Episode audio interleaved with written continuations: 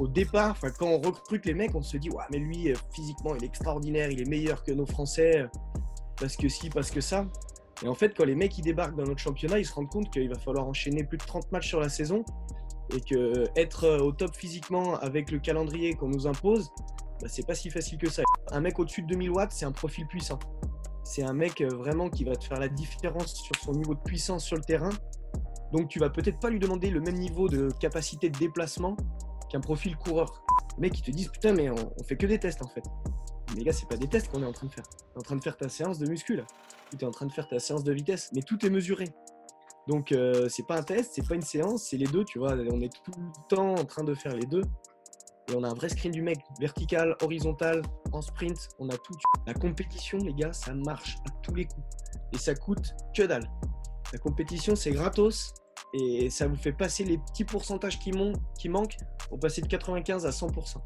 Et pour dire, je fais pas de vitesse ou je fais de la vitesse, tu vois. Mmh, et ça, euh, ça marche trop bien, sincèrement. Si vous n'avez pas les, le matos qui vous permet de donner des feedbacks, construisez vos séances avec de la compétition. Mmh. Et là, vous allez, là, vous allez faire la diff. Là, ça va marcher, les gars. Sincèrement, quand tu es tiré par le câble à 110% de ta Vmax, eh ben, tu as intérêt d'avoir un, bon gainage parce que ça part dans tous les sens. Hein. Il faut être solide et l'appui au sol, je te dire que ça, ça développe.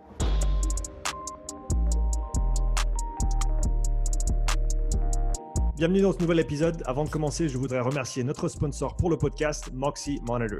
Si tu suis déjà mon travail, tu sais que le Moxie est un outil que j'utilise beaucoup pour effectuer des tests, mais aussi pendant les entraînements au quotidien.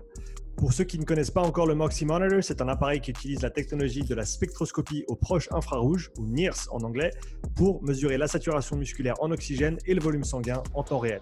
C'est un capteur non invasif qui se place sur la peau et peut être porté pendant tout type d'entraînement ou activité sportive. Les grimpeurs le portent sur leurs avant-bras, les joueurs de hockey sur la glace, les nageurs peuvent le porter dans l'eau. Je l'ai utilisé pour tester des joueurs de rugby, des athlètes de crossfit, des athlètes de sport d'endurance et bien plus. Le Moxie te permet d'individualiser les périodes de travail et de repos, d'optimiser la charge, les répétitions et les séries, d'identifier les seuils d'entraînement en temps réel et même de corriger les mouvements en fonction de ce que les données indiquent. Tu peux également utiliser le Moxie pour déterminer le facteur énergétique limitant d'un athlète ainsi que ses zones d'entraînement individuelles. Ce processus me permet de cibler le facteur limitant de l'athlète avec précision afin d'améliorer ses performances sans ajouter du volume superflu à son programme. Tu peux afficher et collecter les données sur une montre Garmin et tu peux également coupler le Moxie avec d'autres produits de testing physiologique tels que les systèmes VO2 Master, Pnoe et Cosmed VO2. Le Moxie est un produit que j'utilise depuis de nombreux mois avec beaucoup de succès et je le recommande vivement à tout coach, chercheur ou préparateur physique qui souhaite mieux comprendre et utiliser des données physiologiques dans le cadre de la santé, du fitness ou de la performance. Utilise le bon de réduction Upside, UPSIDE pour un rabais de 5% sur moxiemonitor.com slash shop. Et maintenant, le podcast. Ok Ben, on est live sur le podcast, comment tu vas? Eh ben ça va très bien et toi? Bien, bien, c'est un grand plaisir de te recevoir aujourd'hui. Merci aussi à, Jono qui nous a mis en, contact pour euh, pouvoir faire ce podcast. Pour ceux qui n'ont pas écouté les, interactions précédentes, j'ai reçu euh, Jonathan Ward deux fois sur le podcast déjà. Donc, allez écouter ces conversations. C'est en anglais, mais on parle de rugby. Donc, apprenez l'anglais, écoutez les podcasts. Euh, ça fait toujours plaisir. Donc, merci à Jono de nous avoir mis en contact. Merci à toi, Ben, de participer aujourd'hui. Pour ceux qui ne te connaissent pas, est-ce que tu pourrais te présenter, s'il te plaît? Donc, moi, c'est Ben Simon Code, j'ai 31 ans, je suis préparateur physique depuis un peu plus de 10 ans maintenant. Euh, je travaille pour l'équipe professionnelle du FC Grenoble Rugby. Mmh. Et euh, je suis plutôt spécialisé dans le développement de la, vitesse euh, du rugbyman. Et je m'occupe aussi de la planification, de la gestion de la charge et du conditioning. Ok, tu as, baigné dans le rugby depuis assez tôt. Tu as commencé à quel âge? Ouais, voilà, j'ai eu une carrière de joueur. J'ai dû commencer autour de 7-8 ans et j'ai joué jusqu'à 28 ans. Mmh. J'ai arrêté euh, à cause de la préparation physique, mais donc j'ai plutôt fait le choix de devenir euh, à 100% préparateur physique et c'était compliqué de faire les deux. Ouais. Je passe déjà pas mal de temps sur les terrains euh, en tant que prépa, donc. ouais, tu, tu as fait les deux pendant un moment? Ouais, j'ai fait les deux. Enfin, j'ai été avec les pros. Enfin, quand j'ai commencé à être préparateur physique avec les, les pros de Grenoble, j'ai réussi à faire encore un an en tant que joueur. Mmh. Et après, j'ai dû stopper parce que parce que c'était plus possible. Quoi. Mmh. C'était plus possible d'être performant sur les deux sur les deux tableaux. Donc, j'ai préféré faire le choix de la carrière. Tu as eu des, moments phares dans, ta carrière de joueur, des moments dont tu te rappelles qui, ressortent pour toi? Ouais, bah, j'ai eu la chance. Euh, j'ai été deux fois champion de France avec, euh, avec Chambéry, avec le mmh. SOC Rugby. J'étais une fois champion de France en Fédéral 2, sur l'année où on remonte en Fédéral 1. Et ensuite, on a été champion de France de Fédéral 1, enfin champion de France du trophée Jean Prat, mmh. sur une année un peu particulière où il y avait. Enfin, on est champion de France sans monter en, fédéral, en Pro D2. Ouais. Comment ça se fait? bah, En fait, sur les phases finales, les équipes qui pouvaient monter en Pro D2 avaient des phases finales d'un côté. Ils avaient le, les phases finales de la montée en Pro D2 et les phases mmh. finales de ceux qui ne pouvaient pas monter en Pro D2. Donc nous, on a été champion de France de ceux qui ne pouvaient pas prétendre à la Pro D2. Ok, et ça, se passe comment au niveau de, de ces catégories-là? Qu'est-ce qui fait que tu as, as, le potentiel de monter ou pas? C'est sur dossier, hein. il, y a, il, y a, mmh. plein de critères, il y a un vrai cahier des charges assez complexe à répondre et je pense qu'on ne répondait pas à tous les critères, notamment à cause d'un stade qui n'était pas aux normes de la Pro D2. Mmh. C'est pour ça qu'à cette époque-là, on ne pouvait pas prétendre. Mais maintenant, Chambé est équipé et peut prétendre à la Pro D2. Ouais, ouais. Et donc, bah, ça fait, ça, tu as, joué, tu as, été joueur pendant 20 ans. Est-ce que tu peux parler peut-être de l'évolution du, du, rugby de, au niveau auquel toi tu as, euh, tu as participé, l'évolution de la, de la structure, de l'encadrement, des staffs, de l'approche euh, sur ces, ces, 20 années de carrière en tant que joueur. Alors bien sûr, quand tu étais jeune, tu as peut-être un peu moins de recul, mais bah, on va dire sur tes dix dernières années, euh, comment, comment étaient les choses et, vers quoi ça tend aujourd'hui? Bah, Moi, ce qui, est intéressant, c'est que sur les, années de 2010 à de, enfin, de 2009 à 2011, j'étais joueur du centre de formation du FC Grenoble Rugby. Mmh. Et je m'entraînais avec l'équipe professionnelle où maintenant j'interviens en tant que, prépa physique. Donc j'ai pu voir l'évolution de, 2010 à 2021 aujourd'hui. Et, et, après, c'est vrai qu'en en 2010, là, c'était l'année où Fabrice Landreau arrivait à Grenoble et avait vachement structuré, avait, avait très bien structuré l'équipe professionnelle. Mmh. au niveau de la structure, je ne vois pas une différence énorme, énorme. Après, la, vraie différence sur, entre cette époque-là et aujourd'hui, c'est au niveau du nombre d'étrangers. À l'époque, il y avait moins de, il y avait moins de règles, moins de, toutes les règles de GIF et de jeunes issus de la formation française, tout ça. Mmh. Et à l'époque, sincèrement, le, marché était beaucoup plus ouvert et pour se faire une place dans un effectif pro, il fallait vraiment, vraiment, il fallait être au-dessus du lot, quoi. Et, là, je vois, je vois vraiment la différence avec ça. Aujourd'hui, le, joueur français est beaucoup plus mis en avant. Mmh et, tu, peux, tu peux croquer avec l'équipe professionnelle, je dirais pas plus facilement, mais quand même, les, règles sont là pour que le, rugby français soit un peu plus mis en avant et que les jeunes soient, aient la priorité par rapport à, des joueurs qui viennent de, championnats étrangers. Mmh c'est une vraie différence que je trouve assez intéressante par rapport à l'époque où moi j'étais joueur. Est-ce que tu penses que ça, a beaucoup d'impact sur le rugby en lui-même, la façon dont le, rugby est joué, en, sachant que dans les autres pays, dans les autres championnats, il y a quand même des, bah, variantes au niveau des règles, il y a des variantes au niveau du style de rugby qui est joué. Euh, est-ce que, à ton avis, ça, va tendre à, à changer cette dynamique-là, peut-être peut-être établir un, rugby en guillemets un petit peu plus français, si, on, si, on, peut parler comme ça, qui a peut-être une identité un petit peu plus propre qu'avec euh, des, des, équipes qui sont peut-être faites de, beaucoup de joueurs qui viennent de l'étranger. Qu'est-ce que tu en penses? Moi, ce que je vois, c'est que déjà, euh, les championnats à l'étranger, ils ne sont pas du tout organisés de la même façon que le top 14 ou de la Pro D2. Donc, euh, en fait, les mecs, ils ont beaucoup moins de matchs que nous. Ils peuvent faire beaucoup plus de préparation physique que nous. Euh, et, en fait, au départ, quand on recrute les mecs, on se dit mais lui, euh, physiquement, il est extraordinaire, il est meilleur que nos Français, euh, parce que si, parce que ça. Et en fait, quand les mecs ils débarquent dans notre championnat, ils se rendent compte qu'il va falloir enchaîner plus de 30 matchs sur la saison et que être au top physiquement avec le calendrier qu'on nous impose, bah, c'est pas si facile que ça. Et souvent, on voit que les mecs, quand ils arrivent de championnat à droite à gauche, on les attend extraordinaires et au final, eh ben, ils sont pas plus extraordinaires que nos Français qui enchaînent les matchs toutes les saisons et donc ça déjà, euh, enfin, le fait d'aider les joueurs français à se mettre en avant, mmh. ça rééquilibre un petit peu la, balance. Et, euh, et, même en tant que préparateur physique, tu vois, moi je le ressens vraiment. C'est que sur pas mal d'années, j'entendais les préparateurs physiques australiens, néo-zélandais, sud-africains qui t'expliquaient que ça fonctionnait euh, comme ci ou comme ça. mais avec des contraintes qui n'étaient pas du tout les mêmes que dans notre championnat à nous. Mmh Donc, je suis content aujourd'hui que les choses commencent à se remettre un petit peu à leur place. Mmh on se rend compte que les préparateurs physiques, eh ben, on n'est pas tant à la rue que ça, et on a à jouer avec des contraintes qui sont plutôt complexes. Tu arrives à illustrer les différences entre ce championnat français maintenant avec, comme tu as dit, beaucoup de matchs dans la saison par rapport aux, autres championnats? Tu as parlé de 30 matchs par saison pour les, le championnat français. Ça, ressemble à quoi pour, euh, bah, je ne sais pas si on prend un exemple, que ce soit peut-être en Australie ou peut-être un championnat que toi tu connais bien, euh, un championnat étranger que tu connais bien. Est-ce que tu peux illustrer un petit peu ces différences? Après, je ne connais pas exactement le, nombre de matchs qu'ils ont joué, mais par contre, je suis persuadé qu'ils ont des périodes de développement qui sont beaucoup plus longues que les nôtres. Nous, euh, on doit jouer avec, tu vois, la pré-saison, elle dure, allez, bah, cette année, elle a duré sept semaines, mmh comparé à des, championnats où je sais qu'en hémisphère sud, ils ont des, des pré-saisons qui durent au moins deux mois et demi, quoi. Ils ont vraiment le temps de, de, développer les qualités physiques des mecs, quoi. C'est pas pareil. Ça fait, ça, fait, ça fait pas mal de différence. Pourquoi tu pourquoi as basculé dans la préparation physique? Qu'est-ce qui t'attirait dans le, dans le domaine? Quand j'étais joueur, euh, je sais que j'ai toujours, euh, j'ai toujours adoré, euh, adoré la, prépa physique. Je sais pas si c'est parce que j'étais un ailier, hein, mais en tout cas, je sais que j'ai jamais rechigné sur aucune des, des, séances de préparation physique. Et, et non, et quand j'ai dû faire un choix dans mes études, je, faisais, à l'époque, je faisais euh, en parallèle du rugby et de l'athlétisme. J'étais, mmh. euh, j'étais un sprinter, je faisais du 100 mètres et du 200 mètres.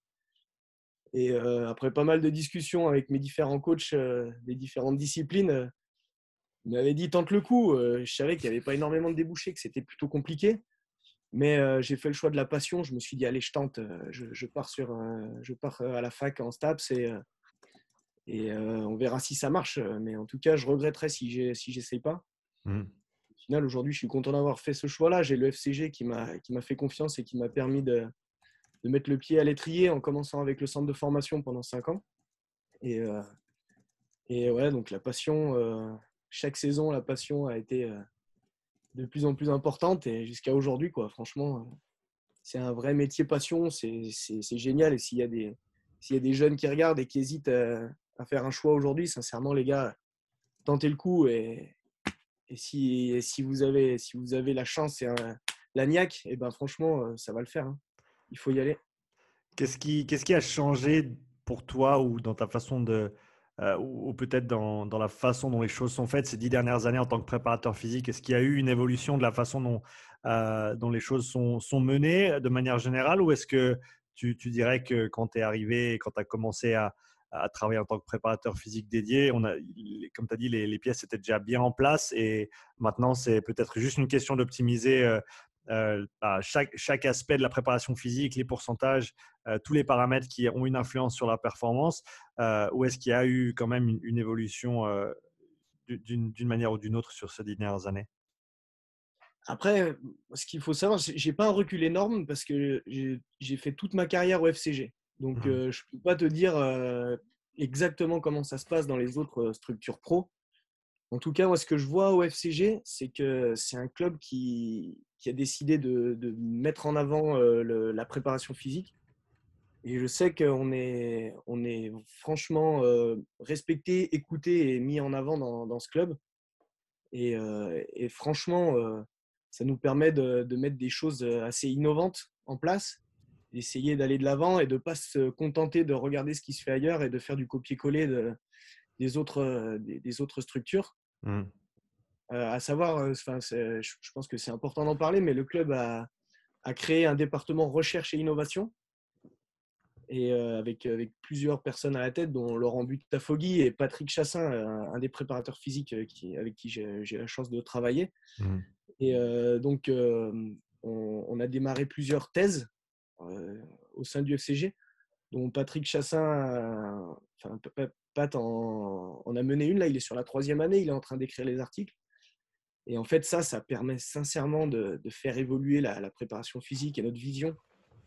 Parce que déjà, on a des moyens. On a des moyens qui nous sont mis à disposition pour acheter du matériel. On a aussi euh, eh ben des, chercheurs, des universités, des ingénieurs qui mmh. nous aide à développer des, choses qui nous permettent d'emmener la préparation physique vers des, des, des niveaux qu'on n'avait pas imaginés sur, les, sur les années précédentes. Mmh.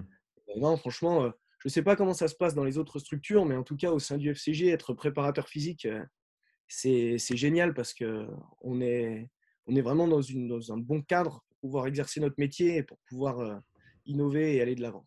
Vous êtes combien, vous êtes combien de préparateurs physiques avec l'équipe pro? Alors sur l'équipe pro, on est trois préparateurs physiques. Donc comme je t'ai dit, il y a Patrick Chassin qui est spécialiste de muscu, aussi de conditioning et il est référent scientifique du, département mmh. recherche et innovation. Il y a Robin Panisset qui est spécialiste de réathlétisation et qui est spécialiste aussi de tout ce qui est traitement des données GPS et qui s'occupe également du conditioning. Et donc ensuite, il y a moi, bon, bah, j'ai dit tout à l'heure, hein, mais qui est plutôt euh, spécialiste de la vitesse, planification, gestion de la charge et le conditioning aussi. En fait, on est tous les trois euh, liés sur, le, sur le, travail de conditioning des mecs.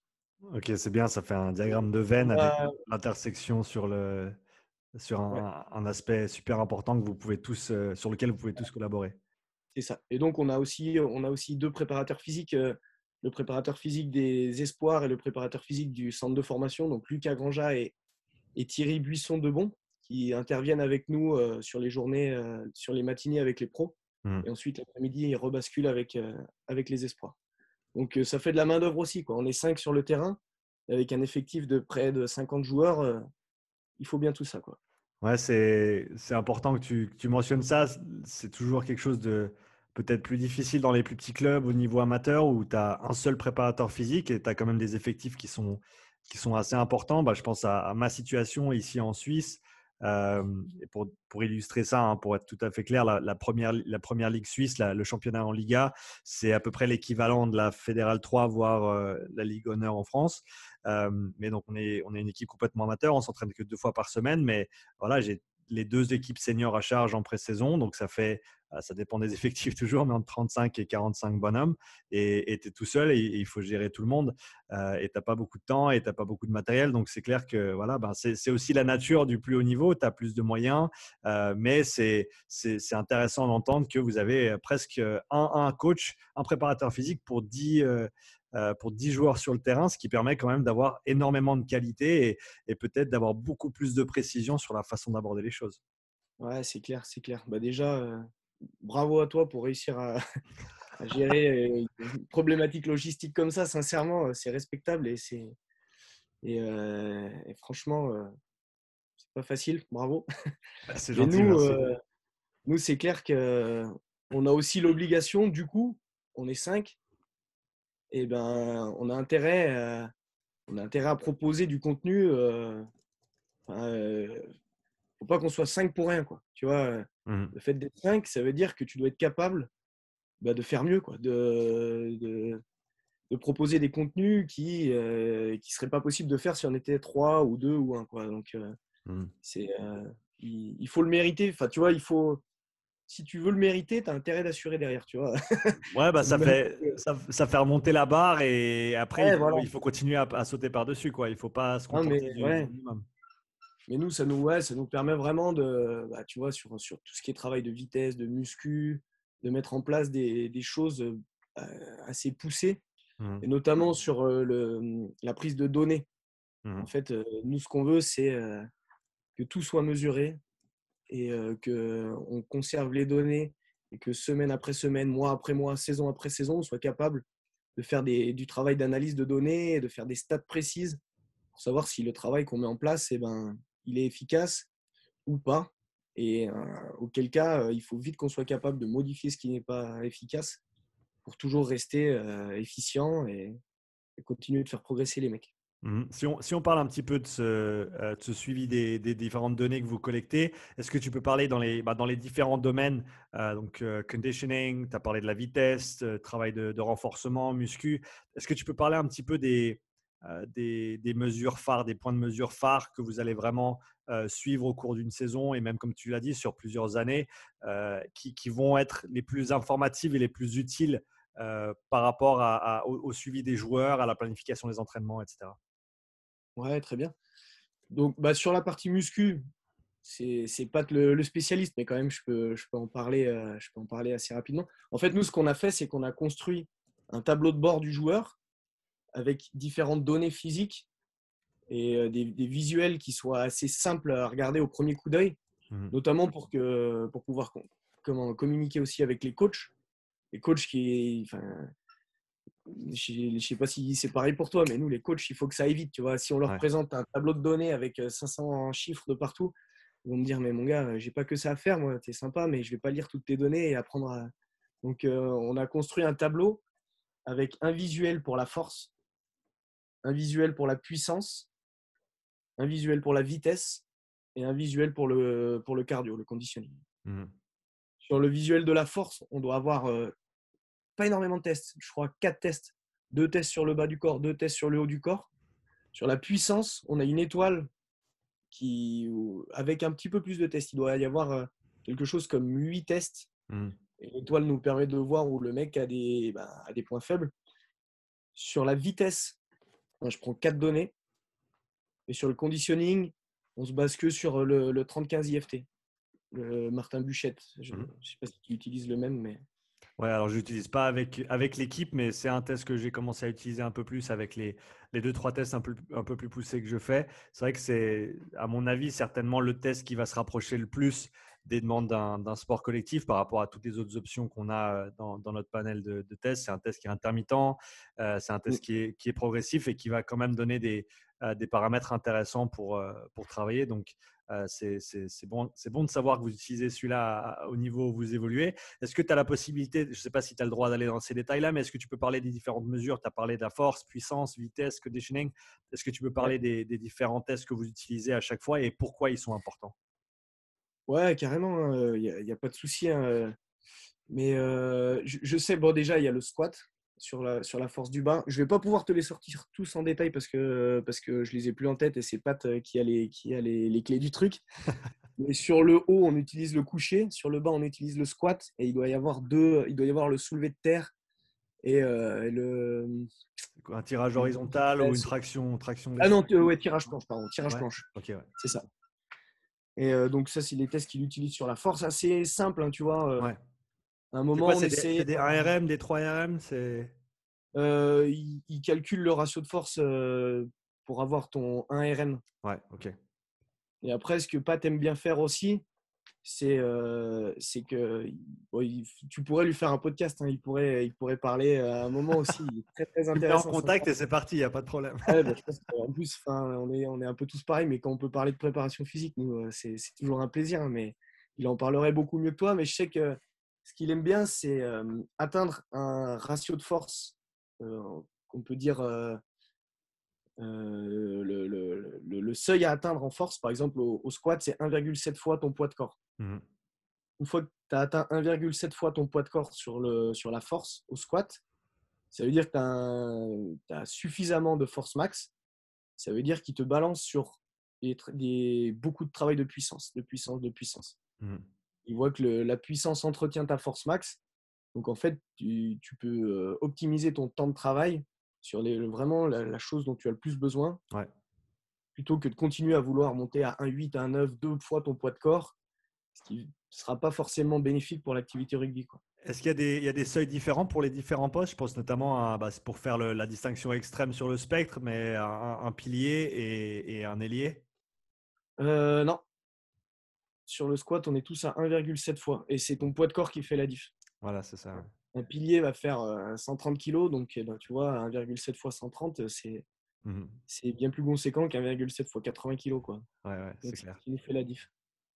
Et donc ensuite, on passe sur la, sur la puissance. Tu as parlé du fait qu'il y avait pas mal de tests, donc même sans tous les citer, mais pour toi, ceux qui ressortent et ceux qui sont les plus importants En gros, nous, ce qu'il faut savoir, c'est qu'on utilise énormément les, les accéléromètres pour les mesures de puissance. Mmh on commence avec GymAware. Et en gros, on a plusieurs exos. Bah, il y a encore le développé couché, il y a, il y a plein d'exos, mais où on mesure la puissance du gars grâce, mmh grâce à la vitesse de barre. Et tu as aussi, j'imagine, tout ce qui est explosif au niveau du, du bas du corps. Vous avez des le en contre-mouvement. Vous avez, vous avez quel, quel saut que vous utilisez en particulier? Donc, pour mesurer, on utilise l'opto-jump. Ouais. Et on, a des, on a le contre-mouvement de jump et ensuite on fait des contre-mouvements de jump lestés où on monte jusqu'à 80 kg de charge mmh pour le test. Et ça, c'est vrai que c'est quelque chose qu'on utilise bien. Donc, sachant que aussi, on a des tests horizontaux aussi de saut vers l'avant. Mmh. En gros, on essaye de mixer un petit peu des, bah, de la puissance verticale, mais aussi de mixer avec de la puissance horizontale. Parce que ce qui nous intéresse quand même, c'est de, c'est de transférer vers le sprint. Et vers le sprint, et eh ben, on est horizontal. Mmh Et donc, Donc attention de ne pas délaisser cette composante horizontale dans, dans la muscu. Tu as parlé de la composante verticale. Donc, est-ce que vous effectuez un profil force-vitesse vertical ou en saut pour, pour tous les joueurs ou, ça ne va pas jusque-là? Ouais, ouais on, on, fait ça, bien sûr. Ça fait partie de la thèse de Pat. Le, le, thème de la thèse de Pat, c'est les, le développement des qualités neuromusculaires du rugbyman professionnel. Mmh donc, le, profil force-vitesse saut fait partie de, son profilage. Ouais. ouais. Et pour passer, pour passer ensuite. C'est sprint. Pardon, vas-y. Non, non, on, coupe le, profil force-vitesse saut et le, le profil force-vitesse en sprint. Voilà, j'allais partir là-dessus justement. Donc sur l'aspect vitesse, ça c'est ton domaine à toi. Vous avez, on a parlé du profil force-vitesse en saut. Maintenant, on a le profil force-vitesse en sprint aussi. Vous utilisez les 10-80 oui, ouais, carrément. Mais donc, nous, à savoir, c'est bon, tu me vois toujours parce que là, je suis en train de regarder mes documents en même temps, comme ça, je pourrais te, je te vois toujours. plus, précisément. Donc, nous, là, enfin, enfin, on arrive sur ma partie où je vais pouvoir être un petit peu plus à l'aise parce que. tu t'es très bien débrouillé jusque-là, donc j'ai hâte d'entendre la suite. Vas-y. ouais, non, donc, donc à savoir que le. Putain, j'ai perdu un truc là, excuse-moi. je, cherche un truc. C'est bon. comme ça, je vais pouvoir illustrer un peu mes, mes propos avec des, avec des données précises. Ouais, ouais, vas-y. Si tu veux. Enfin, c'est toujours plus intéressant. C'est bien de. C'est ça, donner un petit peu de contexte, ouais. Très bien. Donc, ce que je voulais dire, c'est que nous, tout le, travail de testing se fait au radar, sur un test de 30 mètres au radar. Pourquoi 30 mètres? Euh, Maintenant, on, 30 bah, mètres parce que le, comment le, logiciel qu'on utilisait nous permettait d'aller jusqu'à 30. Mais mmh. euh, c'est une bonne question. À partir de cette saison, on, on veut aller jusqu'à 35, voire 40 mètres. Pour tous les postes? Euh, non, en fait, le, but, nous, c'est de pouvoir faire le profil force-vitesse du mec. Mais pour faire le profil force-vitesse, il faut que le mec termine son accélération, donc atteigne sa vitesse max. Mmh. Et on a certains joueurs avec des grosses vitesses max qui ne l'atteignent pas en 30 mètres, qui ont besoin de 35 voire 40 mètres. Sans, citer de nom, tu peux parler des, vitesses max que les, différents postes atteignent dans, ta section pro? Donc nous, le, le club, en gros, j'aime bien parler de club pour stimuler un petit peu les mecs ce que je veux, c'est que les mecs atteignent, le club des 10 mètres par seconde. On parle en mètres par seconde, on ne parle pas en kilomètres heure. Je sais qu'il y a plein de prépas qui parlent en kilomètres heure. Nous, euh, je sais pas, en mètres par seconde sur le terrain, c'est plus parlant. Combien de mètres tu parcours en une seconde? Tu vois, euh, je trouve que c'est direct, tu comprends. En une seconde, je fais 10 mètres. Ouais, bah, ça, pédale, quoi. Donc, euh, malheureusement, sur le test de 30 mètres, pour l'instant, on n'a aucun joueur qui n'atteigne les, 10 mètres par seconde. Je sais que le, très haut niveau des rugbyman, les bombes, qui sont en top 14 atteignent les 10 mètres par seconde sur un, sur un test de, vitesse. Toi, tes gars, il leur faudrait combien tes, tes, meilleurs gars, ceux qui peuvent passer 10 mètres par seconde, il leur faudrait combien de mètres pour les atteindre? Non, non, non, euh, personne ne peut passer 10 mètres par seconde. Même ah, les plus rapides, même si je leur fais des 40, euh, les meilleurs sont euh, à 9,50. 9,5, ok. Et pour les, et tu as des barèmes pour les, les, les, postes de, en termes de, de suffisant, euh, bien et excellent ou pas nécessairement? Donc tu, tu veux qu'on parle que de top speed ou tu veux qu'on parle de, de tout? Bah, les, les deux. on, peut, on peut commencer sur la top speed et puis après on peut développer un peu vu que, encore une fois, c'est ton domaine de prédilection donc on peut, on peut partir dans les détails avec grand plaisir. Ouais, carrément. Enfin, euh, donc, je ressors un peu tout. Mais tu veux qu'on fasse vraiment poste par poste? On peut faire aller le 5 de devant. Ouais, ouais, tu peux, tu peux, on peut faire des groupes, ouais. Ton 5 de devant, quand il passe les 8 mètres par seconde, c'est que ça commence à, bien pédaler. Mmh Donc, à, savoir aussi, c'est important, on parle de top speed, on ne parle pas de V0. S'il y en a qui sont habitués un petit peu avec les profils force-vitesse de, JB Morin. Euh, c'est quoi la différence entre les deux? Tu sais, la, V0, c'est une vitesse euh, théorique que tu atteindrais s'il y avait zéro, zéro force Mmh. appliquée. Mmh. Donc, euh, c'est une vitesse que, en réalité, tu ne peux pas atteindre. C'est comme la F0. Tu sais, le, le profil de, de JB Morin, il est en F0, V0. Ouais. La V0, c'est la vitesse que tu atteindrais s'il y avait zéro force appliquée. Et la F0, c'est la force que tu atteindrais à zéro vitesse. Donc, c'est des, valeurs, des- valeurs théoriques qui Voilà. illustrent les- le, le bout du spectre de force-vitesse, en fait, mais qui ne sont pas nécessairement des données qui sont quantifiées durant le test. Voilà, exactement. Donc, euh, voilà, tu l'as très bien expliqué. Donc, nous, ce qu'on veut, c'est communiquer avec les joueurs et communiquer avec les coachs. Donc, quand on parle de ces valeurs théoriques, on perd un peu les mecs. Tu vois, le mec, euh, je vais lui dire, ta V0, c'est euh, 9,50. Et en match, il va regarder son GPS, il va dire, putain, mais je suis à 8,70 et j'étais à fond, je comprends pas. Et ouais, parce qu'en fait, euh, c'est ta F0, tu vois. c'est Donc, on, on parle en top speed sur le test. Ouais. Et comme ça, la top speed que tu atteins sur ton test au radar, c'est la même top speed que tu atteindras sur le 1080 et c'est la même top speed que tu atteindras avec ton GPS sur le terrain. Ouais. Tu vois, comme ça, on peut, on peut tout comparer. Ouais. Donc, top, top speed pour ton 5 de devant, une top speed euh, d'un bon niveau. Quand ça passe les 8 mètres par seconde, on est bien. Ouais. Pour tes troisième lignes, on peut. euh, après, si tu as des troisième lignes puissants ou troisième ligne coureurs, mais 9 mètres par seconde, c'est très bien. C'est c'est du haut niveau. Mhm. Et euh, pour, euh, pour tes trois quarts, euh, eh ben, quand ça commence à passer les 9, 20, 9, 30, c'est c'est bien. C'est bien. C'est des mecs qui ont des pattes. Ok, et donc là, on est sur le. Ça, tu comme tu l'as dit, tu le quantifies au, au radar. Et tu as quoi Tu peux t'as parlé de quatre mesures différentes sur le, le travail de vitesse. Euh, que- quelles autres mesures tu vas prendre sur tes gars? En fait, euh, donc là, on, essaie- on était sur de la Vmax. Ouais. On parle aussi de puissance en watts. Et donc, nous, on, on parle de puissance euh, absolue. Donc, tu sais, qui est relative euh, Au poids de corps. au poids, au poids de corps de ton mec. Mais euh, en fait, on ne parle pas en watts par kilo. Parce que euh, nous, ce qu'on voit, c'est que les mecs les plus puissants en puissance absolue, ben, ça se voit vraiment sur le terrain. Tu vois euh, Alors qu'un mec, enfin, ça, ça c'est des, des façons de penser, tu vois. Mais nous, on aime bien parler en puissance absolue Mm. parce qu'en fait, on a un seuil qui, qui, nous, qui nous organise vraiment. Et c'est le seuil des 2000 watts, en fait. Ok, Les mecs qui vont passer 2000 watts sur le test de sprint, eh ben, c'est directement lié à la capacité de franchissement de tes gars. Et les mecs au-dessus de 2000 watts, je peux dire qu'en Pro D2 et en Top 14 sur le terrain, tu vois vraiment, euh, tu, tu les vois ressortir euh, nettement. Quoi.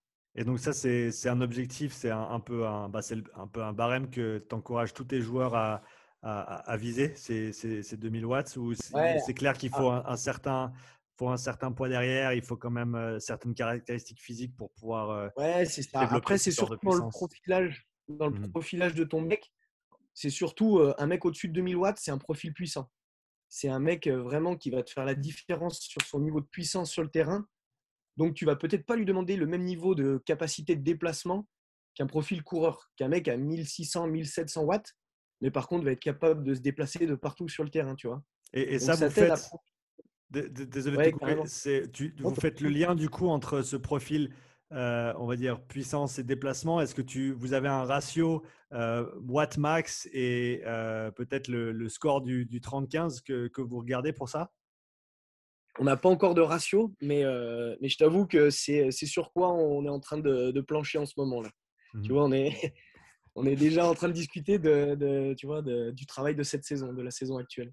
Et, ça, bah, ça a du sens. Et, je ne sais pas comment le, la VMAX peut s'imbriquer là-dedans, mais ça, ça te donne le, spectre total au niveau, ben, au niveau déplacement, sans parler de, de, de force, euh, euh, on va dire en muscu ou en renforcement. Ça, te permet de, vraiment voir, euh, je pense même, par- bah, tu parlais des, des graphiques en étoile, en toile d'araignée, euh, d'avoir peut-être même euh, trois, trois curseurs, d'avoir un vitesse max, un puissance max et, et un euh, bah, score de cardio, peu importe comment on veut le, que ce soit la VMA ou, ou- ou un, un autre, une, une autre unité de mesure qu'on veut utiliser euh, pour vraiment déterminer comment, comment ce, ce joueur va pouvoir, bah, on va dire, performer de manière physique sur le terrain. Après, nous, sur nos, sur nos visuels, on n'aime pas mélanger différentes qualités physiques. Ouais. On, on aime bien que notre visuel de vitesse, il compare des, des qualités de vitesse. que notre visuel de puissance, il compare des, des, des, qualités de puissance. Mmh. On, on, a la sensation que quand tu commences à vouloir croiser un petit peu les données, tu vois, métaboliques avec neuromusculaires, avec euh, les données de rugby, tu finis par te perdre un petit peu et on est moins, on est moins efficient et, et tu prends pas forcément les bonnes décisions. Donc, on, a préféré faire nos cadres visuels mmh et comparer, et comparer ce qui est comparable un peu, tu vois. C'est une conviction à nous. Je sais qu'il y a plein de préparateurs physiques qui font différemment, mais, euh, mais nous, en tout cas, euh, on a, on a, fait, on a fait ce choix-là. Bah, comme tu as dit, ça permet peut-être de ne pas trop mélanger les choses, de quand même garder, garder certains axes de travail. Comme tu l'as dit, vous avez, vous avez plusieurs préparateurs physiques, vous avez chacun un peu son domaine de, de compétences ou de prédilection. Et donc, ça permet quand même de garder des axes de travail parce que, comme tu l'as dit, si on met tout ensemble, certes, ça peut être intéressant au niveau théorique, mais, mais après, pour qu'est-ce que tu en ressors et comment tu le travailles et, par quel axe tu vas passer, c'est là où ça devient peut-être un petit peu difficile. C'est ça. Ouais, et donc, ok, donc tu as, Vmax, puissance max, et puis enchaîne sur les deux autres. Alors voilà, c'est ça, top speed, puissance max, et après, c'est le basique, mais qui, qui est irremplaçable, c'est le temps sur 10 mètres, le temps sur 30 mètres. Ouais. Parce que au, final, euh, c'est ce qui recoupe tout, tu vois. Tu peux, euh, enfin, sur le terrain, ce qu'on veut, c'est que le mec, il avance, tu vois. Donc, euh, le temps sur 30 mètres, et ben, il mélange euh, tes qualités de puissance, tes qualités de top speed. Et le temps sur 10 mètres, il mélange ta qualité de force, ta qualité de puissance, tu vois? Mmh Donc, euh, on pense qu'avec ces quatre données-là, et ben, tu as quasiment fait le tour du spectre sans euh, trop complexifier la chose, tu vois? Mmh donc, nous, quand on communique avec les coachs ou avec les joueurs, on communique ces quatre données-là. Mais entre préparateurs physiques, on peut aller beaucoup plus loin à parler de F0, de V0, tu vois, de, même un peu de, DRF, mais on, est encore un petit peu loin sur, sur ce genre de, choses-là, tu vois? Tu peux parler de, ce que c'est, le, DRF, pour ceux qui ne qui connaissent pas? C'est un, ratio de force euh, qui, en fait, c'est comment tu arrives à, appliquer de la force horizontale euh, sur, enfin, au long, le, tout au long de ton sprint. Comment tu arrives à conserver euh, une application de force horizontale et pas tout de suite passer sur une, une force verticale? Je ne sais pas si je l'explique correctement, mais tu vois, même moi, je suis pas hyper à l'aise avec ce genre de, données-là. Donc, euh, sincèrement, entre nous, quand on fait notre profil force-vitesse, on a ces données-là, mais je ne l'utilise pas encore. Euh, je suis pas encore assez à l'aise pour l'utiliser et, que ça soit une vraie donnée d'entraînement. Mais euh, tu vois, je, je, veux qu'on en parle quand même parce que ça existe. Mmh. Je suis sûr que dans les, personnes qui vont regarder le podcast, il y en a qui l'utilisent. Mais pour l'instant, je ne suis pas encore assez à l'aise avec ça pour, pour aller plus loin sur ce sujet-là. Mmh Et donc, à, ton sens, ou d'après ce que tu, sais de, cette mesure-là, quel est l'impact de la technique de, course, la mécanique de sprint sur ce, sur ce facteur-là? Ben, Je pense que quand, tu, quand, quand, même tu, tu, travailles sur le 10-80, et eh ben vraiment tu aides ton mec à produire de la force horizontale. Donc, euh, mais j'ai jamais regardé comment évoluent les, ces données-là en saison. Mmh donc, enfin, tu vois, je suis, suis vraiment pas à l'aise avec ça. Donc, Et donc là, on a, on a fait le tour du tout ce qui est testing, tout ce qui est des, des paramètres que toi tu vas tester et suivre sur tes gars pendant la, saison. Vas-y. Après, est-ce que tu veux, parce que là j'étais sur une feuille qu'on communique aux, coachs et aux joueurs, mais si tu veux, je peux regarder une feuille de notre testing pour les prépas physiques. Donc, ouais, on a la V0, la F0, la Pmax, la Pmax en watts par kilo. Mmh on a euh, les temps sur 5, 10, 15, 20, 25, 30, 35. Tu vois, nous, on, découpe beaucoup plus que ce qu'on communique. On a les mmh temps sur chaque tronçon de 5 mètres parce que euh, ça, peut être très intéressant, tu vois, pour nous. On a la distance qu'on atteint en 2 secondes et la distance qu'on atteint en 4 secondes. Mmh, ok, donc dans l'autre sens, c'est intéressant. Ça, c'est toutes les données qu'on a sur, euh, sur le test radar.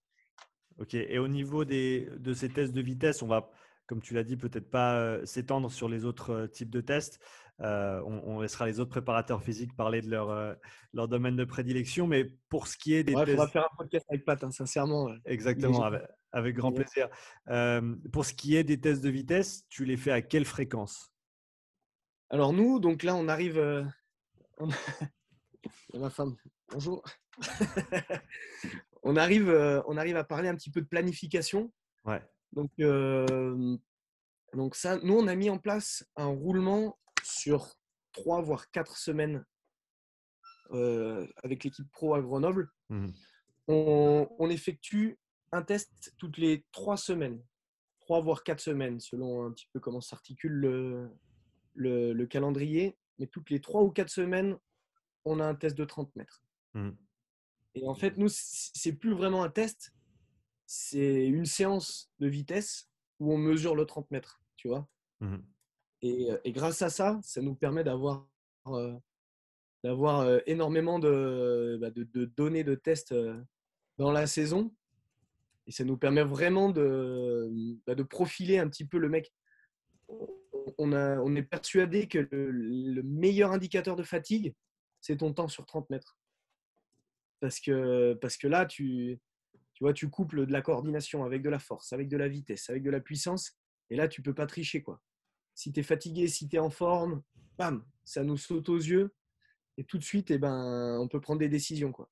Nous, euh, on fonctionne comme ça. Et donc, ça, c'est sur le plan peut-être un petit peu plus macro. Donc, toutes les 3-4 semaines, tu vas avoir un, aperçu de, euh, de l'état de ce joueur. Est-ce que euh, peut-être pour partir sur une petite tangente, est-ce qu'il y a d'autres tests que vous utilisez pour quantifier l'état de préparation ou l'état de euh, readiness score ou quelque chose comme ça du, joueur au, jour le jour pour peut-être avoir euh, des ajustements un petit peu plus petits, on va dire, au, comme tu as dit, au, enfin, au jour le jour plutôt que sur un bloc de trois semaines? Parce que c'est possible que voilà, si le, si le gars il est vraiment au fond du trou pendant deux semaines de suite, ben, tu vas peut-être pas le voir tout de suite et trois semaines, ce sera trop tard pour, pour voir cette chose-là. Mais comme je te disais tout à l'heure, nous, on mesure tout en fait. On, dans la salle de muscu, on mesure. Dans la séance de vitesse, on mesure grâce au 10-80. Mmh Et donc, en fait, le mec, il est screené tous les jours, dans toutes les séances, dans tout ce qu'il fait. On a même les données GPS sur le terrain qui nous donnent encore des indications.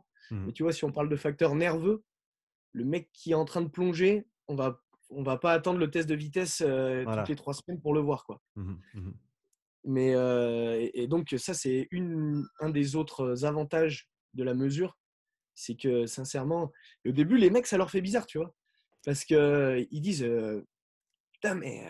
Enfin, ça, c'est, tu vois, ça, c'est au début que tu essaies de mettre en place ce genre de, façon de penser. Les mecs, ils te disent, putain, mais on, fait que des tests, en fait. Mais les gars, c'est pas des tests qu'on est en train de faire. Tu es en train de faire ta séance de muscu, là. tu es en train de faire ta séance de vitesse. Mais, mais tout est mesuré. Donc, euh, c'est pas un test, c'est pas une séance, c'est les deux, tu vois. On est tout le temps en train de faire les deux. Et on a un vrai screen du mec, vertical, horizontal, en sprint, on a tout, tu vois. Et, presque tous les jours, parce qu'on a presque tous les jours de la muscu et tous les jours de la vitesse. Mmh. Et donc, sur ces, si, on, revient sur le test de 30 mètres que vous faites toutes les, toutes les trois semaines, euh, quel et à part l'état de fatigue, sur les autres paramètres, tu as parlé de la puissance, tu as parlé de, des F0, V0, euh, ces paramètres-là, euh, à quel point est-ce qu'ils peuvent évoluer en saison par rapport à euh, sur une intersaison ou sur une pré-saison? Donc, ben, ça fait un petit peu partie de la thèse de Pat. Donc, je ne peux pas encore vraiment dévoiler tous les stats, même si j'ai trop envie. Mais pour l'instant, les, les, les, articles ne sont pas encore publiés.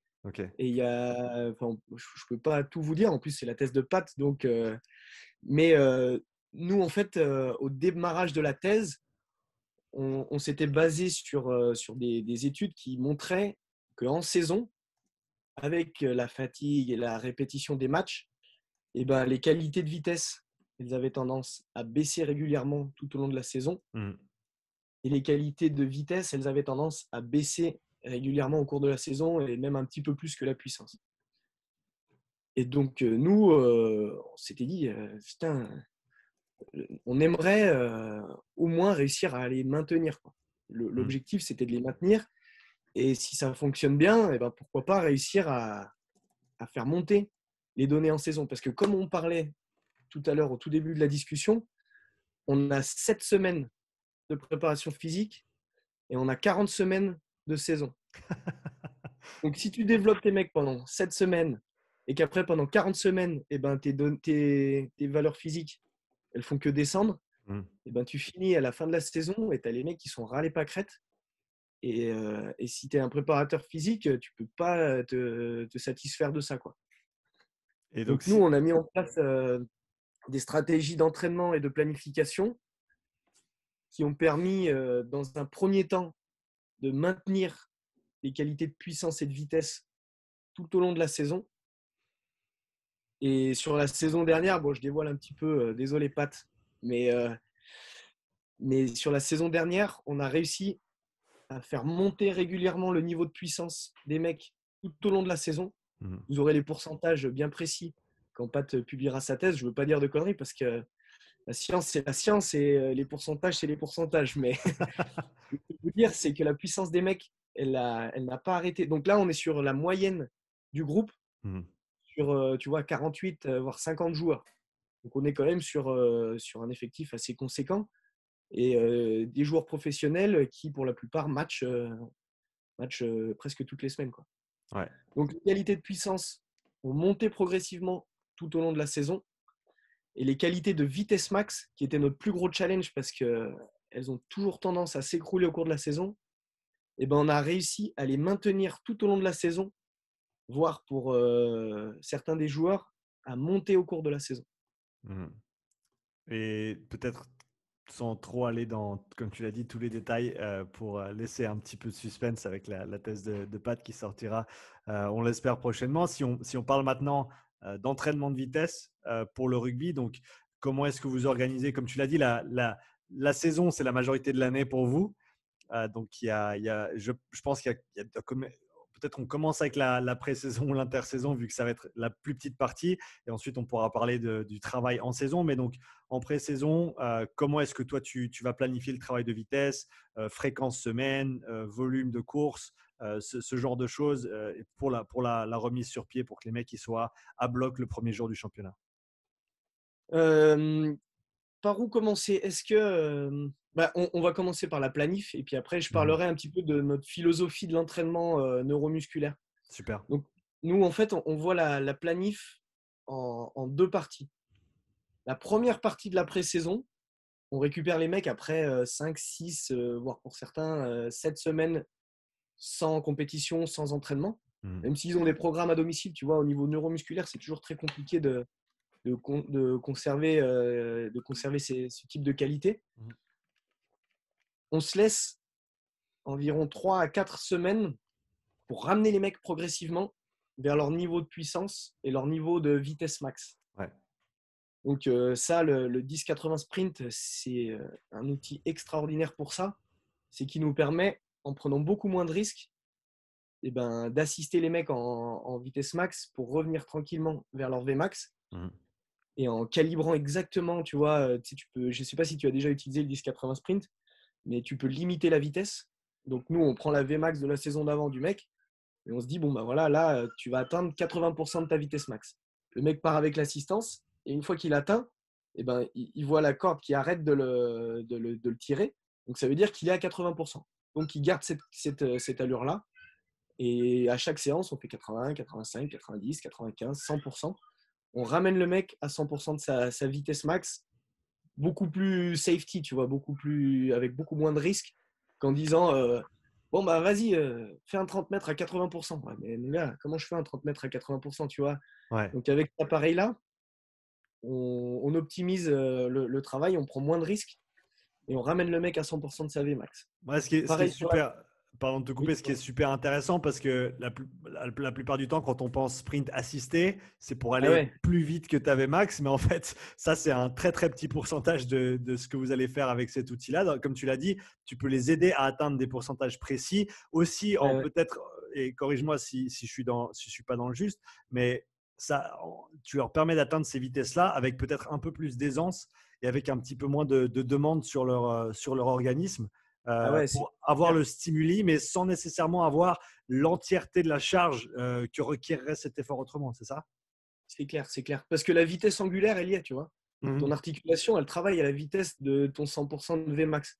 Ouais. Mais par contre, ton ischio, il est un petit peu soulagé parce que bah, le, la, corde t'aide à produire la force, tu vois. Mmh Donc, en fait, quand tu as l'habitude un petit peu de bosser avec le 10-80, ne dis surtout pas à ton mec d'aller à 100%. Enfin, ça dépend ce que tu cherches. Mais si tu cherches 100%, dis-lui d'aller à 90%. Parce que c'est tellement facile d'atteindre ton 100% de Vmax ouais. Si tu le chauffes, et ben ton mec, il va te faire 110% de Vmax. après, bon, tout dépend la charge euh, de ton assistance, mais euh, tu vois, c'est, il faut apprendre à communiquer quand tu utilises cet outil-là. Ouais, ouais. Pour pas faire de conneries. Quoi. Ouais, c'est clair. Donc, tu as cette progression, comme tu l'as dit, sur, euh, sur 3-4 semaines pour remettre les mecs au niveau. Et après, tu as parlé d'une pré-saison de quoi? 7 semaines? Donc, il te reste 3-4 semaines? Ouais, donc sur, la première partie de pré-saison, on fait ça. Et aussi sur la puissance. On travaille en sprint avec résistance. Ouais où là, il faut en bouffer un peu plus parce que là, c'est carrément des qualités euh, musculaires, neuromusculaires, tu vois. Mmh. Là, c'est plus seulement de la coordination. Là, il faut, euh, tu vois, il faut faire remonter les niveaux de force. Euh, et, pareil, tu vois, il faut bien 3, 4, voire 5 semaines avant de, retrouver un niveau de Pmax équivalent à ce que tu faisais en moyenne la saison dernière. Et puis, pour, parler un petit peu de ce type d'entraînement-là, donc le travail de, de puissance, travail on va dire, résister. Euh, est-ce que as, comment tu travailles avec ça? Il y, a, plein de façons de le faire. Il y a en pourcentage de poids de corps, il y a en réduction de vitesse par rapport à, ta, vitesse max sur une certaine distance. Euh, comment est-ce que tu vas quantifier ces résistances-là et quel spectre de résistance tu vas utiliser pour différents types d'efforts? Nous, on reste assez simple. On a, on a trois modes de fonctionnement pour le travail d'accélération avec le 10-80. Et on en a deux pour le travail de Vmax. Mais mmh. bon, enfin, ça, ça sera sur la prochaine partie. Sur la première partie de pré-saison, on utilise beaucoup de travail lourd, genre 20, 25, 30 kilos avec le, 10-80, mmh. ce qui équivaut à trois fois plus si vous travaillez avec des sleds. Ça veut dire que le, plus lourd, ça équivaudra à des sleds de 90 voire 100 kilos. Euh, tu vois, ce qui, serait considéré comme, comme, lourd, parce que c'est quoi C'est à peu près, ben, pour, pour euh, la, on va dire, le joueur moyen c'est ou le joueur médian, c'est à peu près poids de corps. Quoi. Ouais, voilà, c'est ça. En gros, si tu veux, il y, a pas mal de, de papiers là-dessus. Moi, maintenant, je bosse beaucoup avec le 10-80, mais souvent, ça, dépend aussi de ta, force de frottement au sol. Ouais. Mais avec un sled, si tu veux travailler à Vmax, il faut. Enfin, ça, c'est toujours dans la réalité. Si tu veux travailler à Vmax, il faut que tu sois à 50% de ta top speed. Donc, il faut trouver un sled assez lourd pour te réduire de 50% ta vitesse. Tu as, dit Vmax, tu voulais dire Pmax? Donc, tu veux travailler sur ta puissance max? Non. Non, non. Tu, prends ta vitesse max, ta top speed. Ouais. Donc, prenons 10 mètres par seconde pour faire simple. Voilà, c'est ça. Et eh ben, il faut que tu trouves un sled assez lourd pour que ton mec il court à 5 mètres par seconde. OK. Et là, tu seras à ta Pmax. Là, ouais, Pmax, c'est ça, ouais. Parce que tu avais dit Pmax avant et j'ai. Ouais, non, pardon. On parle de Pmax. Non, non, y a pas Pour être à Pmax, il faut être à 50% de ta Vmax. Ouais, d'accord. C'est clair. Tu trouves un sled assez lourd pour te réduire de 50% ta vitesse max. Ouais, ok. Et donc là, c'est du travail qui est, qui est, fait sur quel type de distance?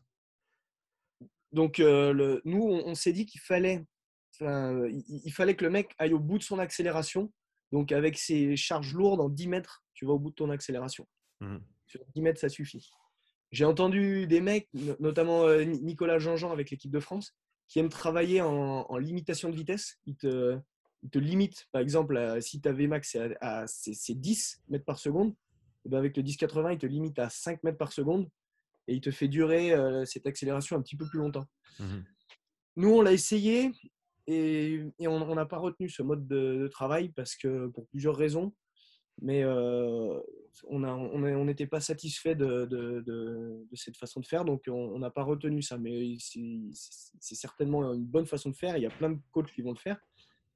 Mais si je dois te parler du FCG, nous, on ne travaille pas comme ça. On, reste sur 10 mètres avec des résistances lourdes. Ouais, donc 10 mètres euh, et donc 10 mètres départ arrêté avec ces, résistances qui vont te diviser ta, ta Vmax en deux, euh, qui te limiter à 50%. Du C'est la puissance. Voilà, pour la puissance, tu as parlé de deux autres modes de, travail que vous avez sur l'accélération. Ouais, donc euh, en, première partie de pré-saison, on n'utilise que ça. En mmh gros, euh, on n'utilise que ça sur l'accélération. Et sur le 10-80, les sprints assistés, très simple. Le but, c'est de revenir à 100% de Vmax. Donc, on ne fait pas des formats euh, trop diversifiés. En même temps, ça dure trois ou quatre semaines, tu vois. Donc, on peut répéter ce genre de, de séance. Mmh et souvent, ce qu'on a l'habitude de faire en pré-saison, c'est que notre séance de vitesse, elle va durer 45 minutes à peu près. Et dedans, on couple l'axel et la Vmax. Ok. et vous en faites quoi deux, par semaine On en fait deux par semaine. Deux par semaine, ouais. Et quel, quel, est l'avantage de, de, coupler ces qualités euh, pendant une même séance? Et de la doubler sur la semaine euh, contre bah, faire une séance dédiée vitesse, une séance dédiée accélération. Ouais, c'est ça, c'est qu'on veut que tu aies deux stimulus d'axel, deux stimulus de Vmax. Et en même temps, déjà, c'est la pré-saison, donc on a beaucoup plus de temps dédié à la préparation physique. Et en plus, on n'est pas sur des séances de malade. On n'a pas un mmh. volume énorme. Donc, tu peux en répéter deux dans la semaine, tu vois. Ça fonctionne comme ça. Le but étant seulement de retourner à ta moyenne de la saison dernière. Donc, euh, tu vois, euh, tu, peux, tu peux coupler la même chose dans ta séance et le doubler dans la semaine. Ok. Et donc, vous avez ces, ces deux séances-là. Et comment est-ce que tu progresses ensuite ce travail d'accélération sur la suite de la pré-saison? Donc voilà, ça c'est la première partie de la pré-saison. Maintenant, on va parler du reste de la pré-saison et de toute la saison. Donc tu vois, là, on a parlé de 3-4 semaines et maintenant, on va parler de 40, 40 euh, semaines. Donc là, on est sur vraiment, euh, ça y est, on y est enfin. on y est arrivé. Là on, est dans le vrai, dans, ce, qui nous, ce, qui nous, fait kiffer vraiment. Parce que je te dis, le début, c'est juste, euh, c'est pour revenir à un niveau acceptable. Quoi, tu vois. Maintenant, on y est et ce qu'on veut, c'est faire développer le mec malgré l'enchaînement des matchs, malgré euh, la, longueur de cette saison. Mmh. Donc, on utilise deux ou trois formats de, Vmax et trois formats d'Axel. Sur le format de Vmax, on utilise du sprint assisté avec le 1080 lourd. C'est-à-dire qu'on sera sur 30, 35, 40 mètres pour les meilleurs, avec des assistances qui iront de 7 à 10 kilos. Donc là, le câble, il te tire quand même. Tu vois, il, faut y aller, il faut accepter. L'objectif de cette séance, ça sera d'être 10% au-dessus de ta Vmax. Donc c'est de la survitesse.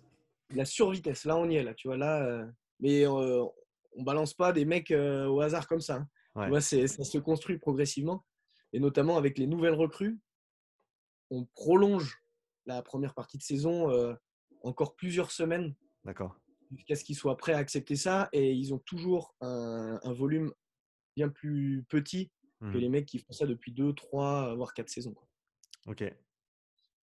Donc, euh, pardon, on en était où? Euh, De 30 à 40 mètres, de 7 à 10 kilos, mmh. objectif 10% au-dessus de ta Vmax. Et on fait 2, 3, 4 sprints. Ok. Et les, 10% au-dessus de ta, ta VMAX, c'est considéré comme étant beaucoup en survitesse ou c'est un, chiffre qui est moyen? Ouais, sincèrement, je ne sais pas si tu l'as déjà vécu. Non. Mais c'est la guerre. C'est la guerre. sincèrement, quand tu es tiré par le câble à 110% de ta VMAX, eh ben, tu as intérêt d'avoir un, bon gainage parce que ça part dans tous les sens. Hein. Il faut être solide et l'appui au sol, je peux te dire que ça, ça développe. Quoi. Et au, niveau, bah, le, ratio, on va dire, euh, retour sur investissement et risque, est-ce que vous, voyez plus de blessures dans ce genre de, travail de vitesse ou c'est quelque chose que vous avez réussi à, vraiment bah, bien gérer? Parce que c'est bah, notamment une chose que moi j'ai beaucoup entendu. J'ai jamais pratiqué la, la survitesse, c'est pas quelque chose que je vais faire dans mon contexte. mais, mais les gens parlent pas mal de, risque de blessure en allant au-delà de ses capacités, euh, on va dire, physiques neutre, sans, assistance extérieure. Quel est ton point de vue là-dessus? Bah, Nous, euh, on est, ce qu'on aime bien au FCG, c'est que tu vois, euh, sur les saisons, il y a, il y a 5 ans ou 4 ans, quand on n'utilisait pas encore euh, ces, méthodes-là, mmh et eh ben, on faisait plus d'ischio que maintenant. Mmh en gros, plus on fait de la vitesse, moins on se blesse en faisant de la vitesse. Donc ça, c'est un, un, truc avéré. On a des, stats précises, hein, je ne te dis pas ça. On a vraiment des, des, statistiques qui nous montrent. On n'a jamais fait autant de travail de vitesse et on n'a jamais eu aussi peu de blessures à l'ischio. Ce qui est bonne nouvelle quand même. ouais, bon après, on n'en a pas zéro malheureusement. J'aimerais, j'aimerais un jour qu'on ait zéro blessure. Et tout ce qu'on fait, on, on, y travaille. Hein, mais des blessures à l'ischio liées au sprint, eh ben, euh, voilà, on n'en a jamais eu aussi peu. Hmm. Et j'espère qu'un jour, on en aura zéro tout en faisant du travail de vitesse. Quoi. En tout cas, euh, en tout cas entre, enfin, là, on discute tous entre préparateurs physiques, mais la solution pour ne pas se faire mal à l'ischio, c'est sûrement pas de ne pas faire de vitesse. Ça, je peux vous l'assurer et vous le certifier à 100%. Quoi. C'est pas en ne faisant pas de vitesse qu'on va ne pas se faire mal à l'ischio. Ouais, non, je suis tout à fait d'accord avec toi là-dessus. Ça, c'est une chose que, que j'ai introduit en, reprenant la prépa physique avec le club quand je suis revenu il y a trois ans en arrière. Et voilà, j'ai pas de 10-80. Comme je t'ai dit avant, je suis tout seul avec euh, un grand groupe. Mais on fait des gammes, des gammes athlétiques sur une piste. On fait des sprints en côte en, début de pré-saison euh, parce que ça permet de réduire un peu la vitesse. Et ensuite, on fait des sprints sur du plat et des 5, peut-être des, 10 mètres lancés en, fin de prépa. Euh, et, au final, ben, on, a eu des, des bons résultats là-dessus aussi au niveau des, euh, des, blessures et puis du ressenti des mecs sur le terrain, quoi, et essayer de garder un, soupçon, une micro-dose, on va dire, de, sprint dans la semaine aussi, parce que c'est clair que voilà, si tu fais peut-être trois semaines ou disons que le temps il est pas top, donc il pleut, donc tu sais que tu vas pas courir aussi vite que, et d'un coup tu as une semaine de beau, mais ça fait un mois que tu n'as pas couru vite parce qu'à l'entraînement tu le fais jamais, et puis en match c'était pas possible, et eh ben c'est vraiment là où, tu, peux avoir des soucis, quoi. Ah, en, vitesse, euh, à partir d'une semaine, tu commences à te désentraîner. Mmh Donc, euh, j'en parlerai après, mais dans notre philosophie de l'entraînement, c'est la vitesse, c'est toutes les semaines, toute la saison. Si tu arrêtes, eh ben, tu reprends ta phase 1. Tu vois le truc? Ouais, euh, On ne peut pas se permettre d'arrêter. mais on, en, parlera sur euh, notre philosophie. Là, j'ai enchaîné sur la planif et le contenu des séances. Je pense qu'après, je vous expliquerai notre philosophie, comme ça peut-être que vous comprendrez mieux pourquoi on fait tel ou tel choix. mais là, je vous livre tout. Je vous livre euh, nos contenus de séance. je ne l'ai jamais fait. Mais le truc, c'est que j'ai envie que ça soit public. Tu vois, j'ai pas envie de, faire notre truc caché. Parce que, parce que je sais très bien que construire ça, même si je vous donne tout, ça prend des années à construire. Et, après, il après, faut le mettre en application. Ouais, voilà, le, temps que, le temps que les autres le mettent en application, bah, nous, on sera déjà euh, après. Donc, c'est pas grave. Je peux tout dire, c'est pas grave. Ouais, donc, euh, bah, écoute, on enchaîne. Donc, tu as parlé de, euh, de ces, du travail de survitesse. De survitesse lourde. Ouais. ouais. Tu fais de la survitesse légère. OK. C'est-à-dire, entre 3 et 5 kg d'assistance, le but c'est de rester au-dessus de 5% au-dessus de ta, vitesse max. Mmh Sachant qu'à chaque fois que ce soit de la survitesse lourde ou de la survitesse légère, je couple ça avec des 10 mètres lancés, du sprint à vide, sans, 110-80, sans rien. Ok. Parce que le transfert est bien meilleur. On a fait des stats sans le transfert et avec le transfert, enfin, sans le sprint à vide et avec le sprint à vide, sincèrement, ça marche beaucoup mieux. Parce que la réalité, c'est pas avec une ficelle, tu vois. La réalité, c'est toi qui dois produire la force. Donc la ficelle t'aide à ressentir des trucs et après tu me transfères ça sur toi tout seul. Ouais, c'est super intéressant. Ouais. Ça, ça marche bien. Ok. Et notre troisième séance de Vmax, c'est le test de 30 mètres. Parce que tu vas y aller à ta Vmax?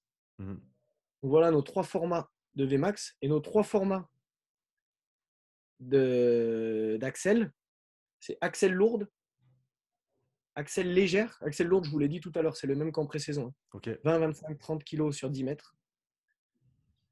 Euh, Axel légère, 5, 10, 15 kg sur 20 mètres. Et Axel assisté.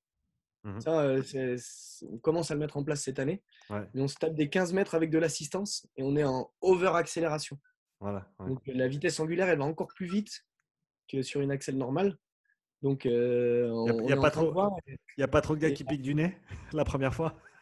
ouais, ça fait bizarre, hein. sincèrement, ça demande quelques petites séances pour, euh, pour s'habituer, mais on a vu euh, quelques papiers qui sont sortis aux États-Unis et apparemment, euh, il y a quand même une bonne corrélation avec ta qualité d'accélération. Si tu entraînes comme ça, ça, se transfère à ta qualité d'accès. Ça, c'est un truc qu'on met en place dernièrement.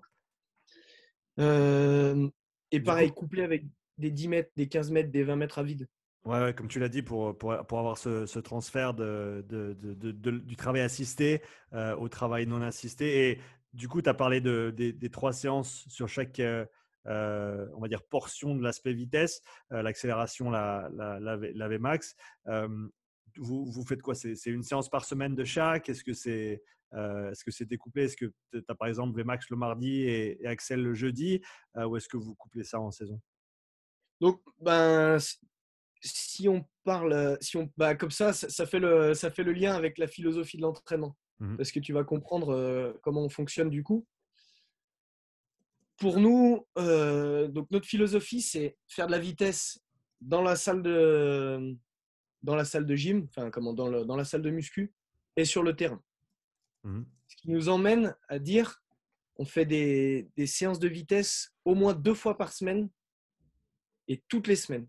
Mmh. La seule fois où tu fais pas de la vitesse, c'est que tu es en vacances. Tu vois le truc? Ouais, ouais. On parle de vitesse. Enfin, ça, c'est c'est ma conception vraiment. Si, si tu veux parler de vitesse, si tu dis que tu fais une séance de vitesse, il faut que tu aies au moins un feedback ou une compétition. Si tu n'as pas une de ces deux choses-là, tu fais pas de la vitesse. C'est un petit peu euh, raide ce que je vais dire, mais euh, à chaque fois que tu vas faire une séance, tu vois, en mode euh, on fait de la technique, on fait du placement, on fait des gammes, on fait. Bah ouais, tu fais des gammes, tu fais de la technique, mais tu fais pas de la vitesse. Mhm. Tu fais autre chose, tu fais, je sais pas, un travail technique, un échauffement, mais c'est pas de la vitesse. Moi, je te parle de vitesse, c'est effort max. Mhm. Et pour qu'il y ait un effort max, pareil, ça, les, les rugbyman, enfin, je pense que dans tous les sports, c'est un peu comme ça. hein. Mais euh, tu mets un mec sur 10 mètres, tu dis cours à fond. Le mec, il va me faire son 10 mètres. Ouais, c'est bien, tu as fait de la vitesse. Bah non, faux. Parce que le mec, euh, il va être à 95%. Enfin, tu vois, il n'y a pas de feedback, il n'y a pas de compétition. Mhm. C'est pas de la vitesse. Et les rugbyman, les mecs, ils adorent la compétition. Tu les mets à deux, dis maintenant faites un 10 mètres. Et pam, là, tu vois, euh, la magie, elle, elle apparaît. Rien à voir. Ouais, ouais, Le mec, il va tirer la bourre et tu vas voir, euh, tu vas être à 100%. Tu c'est- c'est- faire de la vitesse, 100%. C'est c'est exactement ce que je fais en, en fin de pré-saison. Je les mets par deux, deux, deux profils qui sont assez proches au niveau de leurs compétences physiques. Et bah là, dans, je, pense, je pense à une séance qu'on a fait il n'y a pas longtemps. Ils se mettent départ au sol. Il y en a un qui est deux, peut-être trois mètres devant l'autre. En général, même pas deux mètres. Et c'est le premier qui déclenche. Et l'autre, il doit le chasser sur, euh, sur 20 mètres et essayer de le rattraper. Et là, tu peux être sûr que les mecs, ils vont se donner. quoi. Ouais, ça, c'est super parce que tu vois, quand, quand tu entraînes un effectif mais que tu n'as pas les moyens de filer des feedbacks de puissance, de Vmax, de GPS, de machin, Mhm. la compétition, les gars, ça marche à tous les coups. Et ça coûte que dalle.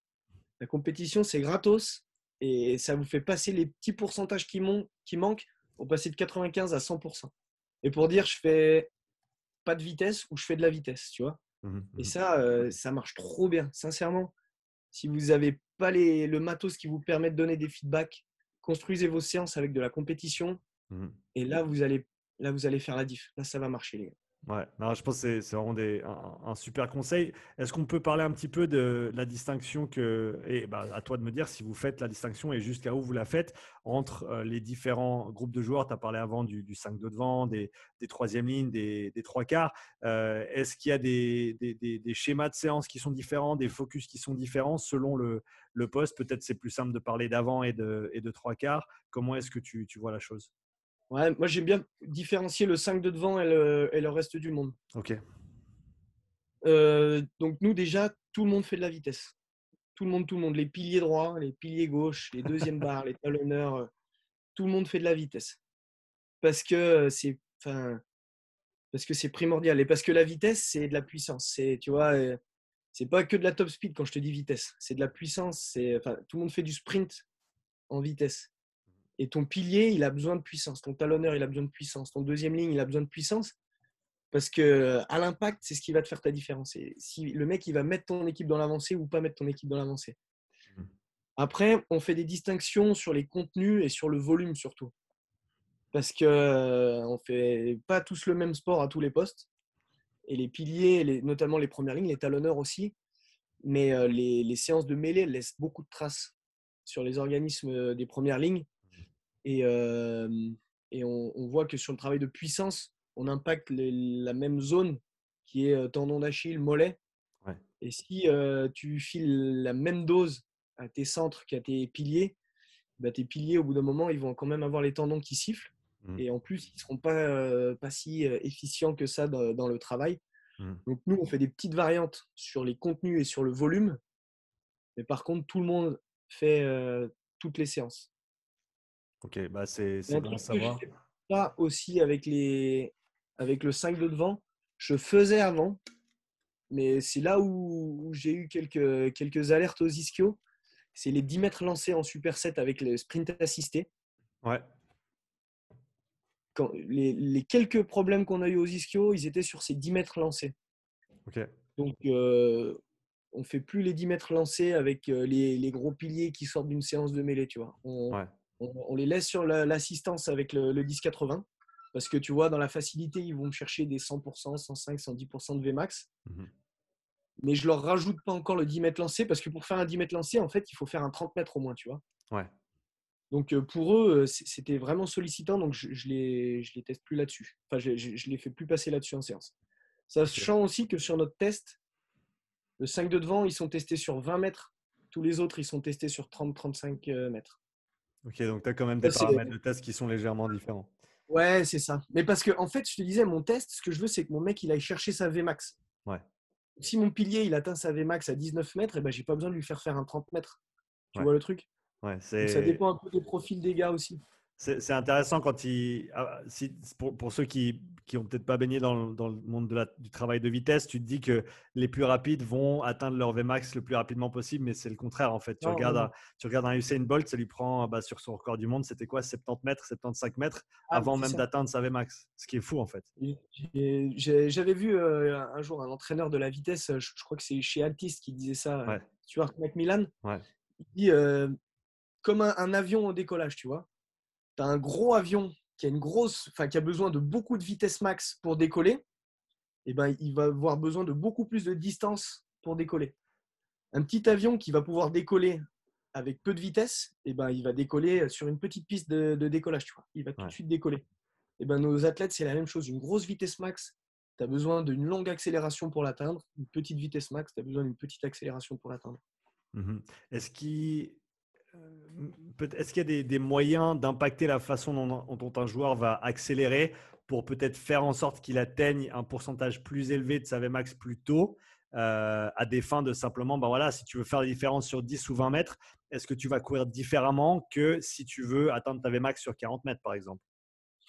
Le truc, c'est que nous, on joue sur les deux paramètres. On veut développer la Vmax et on, veut développer la Pmax. Mmh Donc, euh, je ne vais pas faire que de la Pmax pour que le mec il atteigne le plus vite possible euh, une petite Vmax, tu vois. Ouais. Je vais faire de la Pmax et aussi de la Vmax et s'il l'atteint plus loin, bah, tant mieux, ça veut dire qu'il ira plus vite, tu vois. Mais en fait, les deux vont de pair. On avait, on avait aussi réalisé une, une, étude il y a quelques saisons de ça avec Joanne Lati. Celle-là, elle est déjà publiée, donc euh, vous pouvez la, vous pouvez la, trouver en ligne. Hein. C'était une étude avec un groupe de joueurs qui faisaient de la survitesse et du travail de luge lesté. Mmh. Donc, ce qui en était ressorti de, cette étude-là, c'était que même si vous profilez votre mec avec les profils force vitesse de, JB Morin et que vous voyez que votre mec il a un déficit de, F0, le mec il manque de force. Mmh. Vous allez vous dire, euh, eh ben, je vais faire que de la F0 et euh, pendant trois mois, je vais faire que de la F0. Ben, si vous faites ça, votre V0, elle va finir par descendre et votre temps sur 30 mètres, il sera impacté. Ouais il sera moins bon. Alors que votre puissance, elle est meilleure. Et encore plus que ça, si votre mec, il manque de V0, donc vous dites, je vais faire que de la vitesse pendant euh, une longue période et je vais négliger ma qualité de puissance, mmh. et bien là, votre temps sur 30 mètres, il va encore plus chuter. Et là, ça sera une vraie erreur euh, de, planification et de, choix de, de, contenu. Il ne faut jamais délaisser les qualités d'accélération de, vos joueurs. Même si vous voulez développer la, vitesse max de vos mecs, gardez toujours un temps pour travailler sur les qualités d'accélération.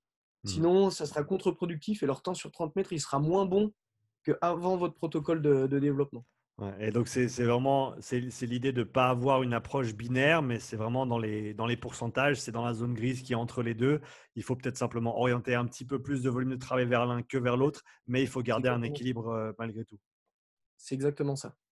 Très bien résumé le truc. Euh, ben, en tout cas, merci d'être allé dans autant de détails pour expliquer comment vous faites les choses au, FCG. C'est vraiment super d'entendre euh, bah, de A à Z comment ça se passe euh, à, ce niveau-là. Si tu avais un conseil pour les, jeunes préparateurs physiques ou les préparateurs physiques qui écoutent et qui sont intéressés à, travailler avec des, du rugby à un plus haut niveau, qu'est-ce que tu leur dirais? Moi, mon conseil, les gars, ça serait de, de dire euh, n'ayez pas peur de remettre en question le contenu que, vous choisissez. Mesurez autant que possible tout ce que vous faites. Mesurez la progression de vos mecs. Et, si vous avez peu de moyens dans votre structure, eh ben essayez de trouver des moyens. Sincèrement, un mètre posé par terre et mesurer la distance de saut, et eh ben c'est une mesure. Et ça fonctionne très bien. Mesurez, faites des choix dans vos entraînements, remesurez et soyez capable de dire le choix que j'ai fait, il était bon ou le choix que j'ai fait, il était mauvais. Et s'il était mauvais, pourquoi il était mauvais? Et modifiez ça pour vos contenus futurs. Et gardez ça euh, bah, tout au long de votre carrière. Ne vous contentez pas de vous dire bon bah voilà ça ça marche et je fais ça toute ma vie. Bah non parce que il y a des mecs qui vont trouver d'autres idées. Il faut continuer d'avancer, continuer d'avancer, tenter des choses. Ça marche, je le garde. Ça marche pas, pourquoi? Je modifie et je continue d'avancer. Mmh voilà mon conseil.